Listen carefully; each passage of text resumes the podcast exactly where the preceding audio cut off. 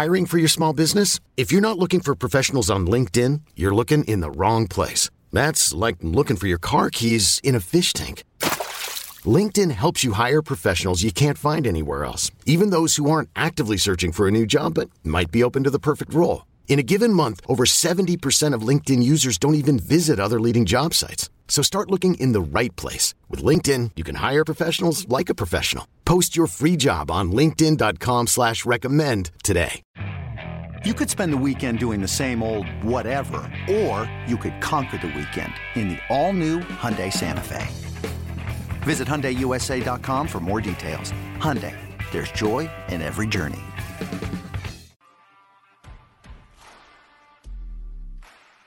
Welcome back to BetQL Daily, presented by BetMGM with the Joes and Aaron Hawksworth on the BetQL Network.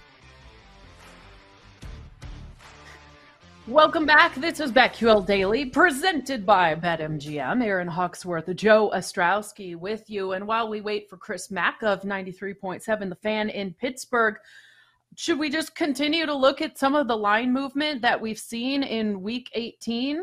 Um, we were just talking I, th- about I think we should. Uh. I think we should mention the breaking news that we have with Damar Hamlin, which is, you know, when we started the show, we were hoping, uh, being optimistic. What was overall seemed like positive news, but still in the ICU.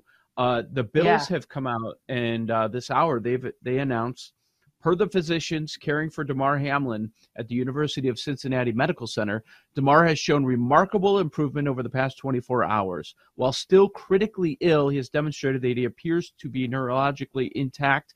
His lungs continue to heal, and he is making steady progress. We are grateful for the love and support we have received. Now, that is definitive positive news. Neurologically it. intact is great to hear.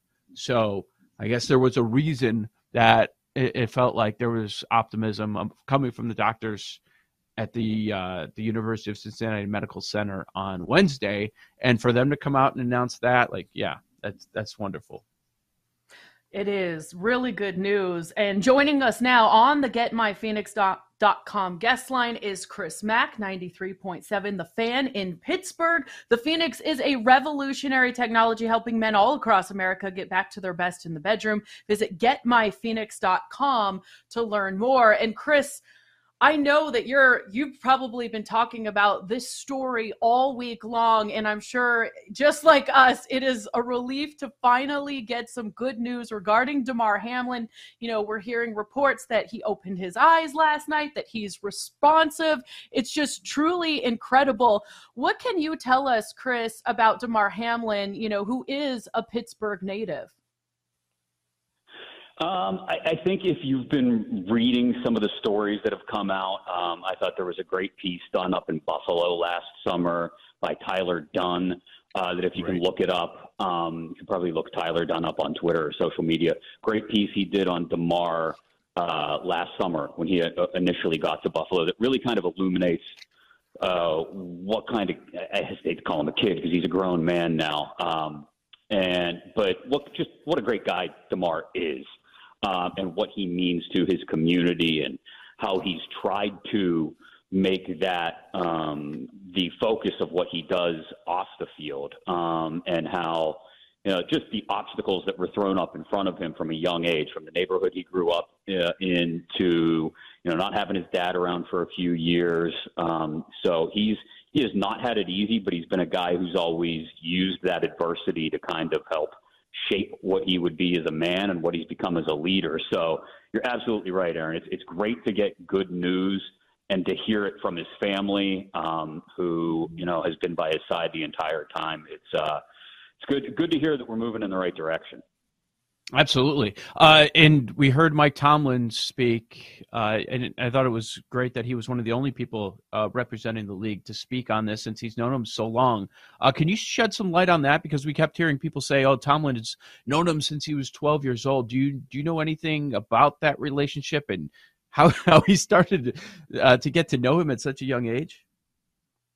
Well, yeah, you know, um, Damar played at Central Catholic, Pittsburgh Central Catholic. Um, Mm-hmm. And Mike's son Dino um, has played football uh, in, in, the area, so you know they're not that far off in age. Um, and Mike Tomlin also does a lot to just reach out or be a part of the football community in Pittsburgh. A lot of people, and rightly so. You know, you saw Sean Payton mention it yesterday. I think at one point that you know that that benefit that the University of Pittsburgh and its players have of being next door to the Steelers, and the benefit that the Steelers get of being next door to the University of Pittsburgh. Um, it's it's not just limited to that building down on the south side. It really is the football community in Western Pennsylvania, from the big schools like Central Catholic, all the way down to the tiniest schools um, like Shadyside Academy, uh, for example. Um, you know, the, it's it, it's it's really tight knit.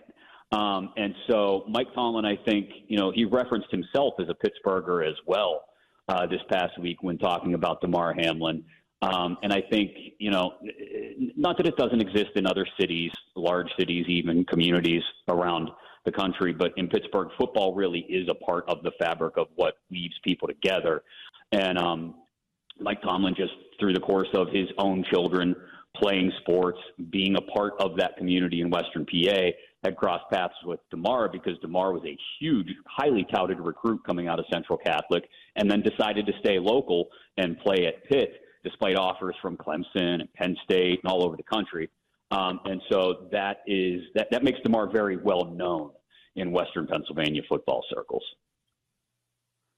Chris, I saw this story that Ben Roethlisberger issued a massive apology uh, to Kenny Pickett, saying that, you know what, I really underestimated that guy. And I think it's fair to say a lot of us did. I mean, Pickett really hasn't looked like a rookie in the second half of the season. What has been your overall assessment of Kenny Pickett, and especially um, in relation to Offensive Rookie of the Year?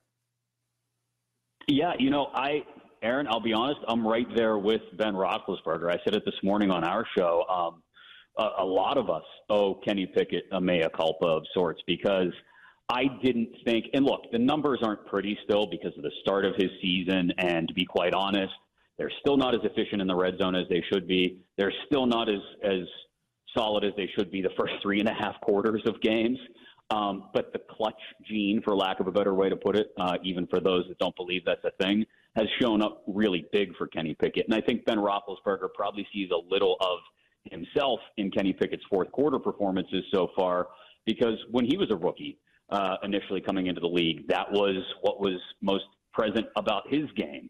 Uh, that it wasn't necessarily always pretty, but that he ended up winning in the end. So I, I agree with Ben that a lot of us, myself included, owe Kenny Pickett a, a little bit of an apology because – he has shown, again, that ability to come up big when it matters most. Uh, despite maybe in a lot of people's uh, thoughts here in Pittsburgh, despite his offensive coordinator. And Matt Canada has taken slings and arrows from all of us uh, all season because a lot of people don't think he's done enough to help Kenny Pickett develop, and that Kenny Pickett's success has been in spite of him, Matt Canada, the offensive coordinator of the Steelers.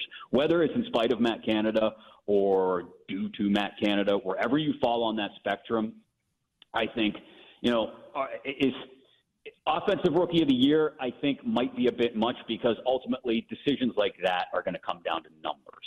Um, if you're looking to hold a long shot ticket in that market and hoping that a guy, you know, maybe sneaks his way into the playoffs, although we know a lot of that voting goes on before the playoffs. Um, maybe you maybe you put a sprinkle on it, but I don't think because of the start of the year, both for the team and for Kenny Pickett, I don't know if there's a legitimate shot at that market for him. With Chris Mack, 93.7 The Fan, also the BetQL Network. This is a BetQL Daily Joe Ostrowski, Aaron Hawksworth with you. All right, Chris, uh, we stumbled across a bet that just had too much value last week, and it was a super long shot, but we played it out like, you know, all of these things are pretty possible. And you take them by itself, I was like, in some sense, probable. And it started with Patriots over Dolphins, Seahawks over Jets, Steelers over Rams last week. All of those hit. It was the Steelers for the AFC wild card, and it was 55 to 1 on Thursday. We bet it on the show. So now we need three more results. And I'm sure you guys are talking about it ad nauseum, what you need in addition to a Steelers win to make the wild card. Will the Steelers be celebrating a playoff berth this weekend?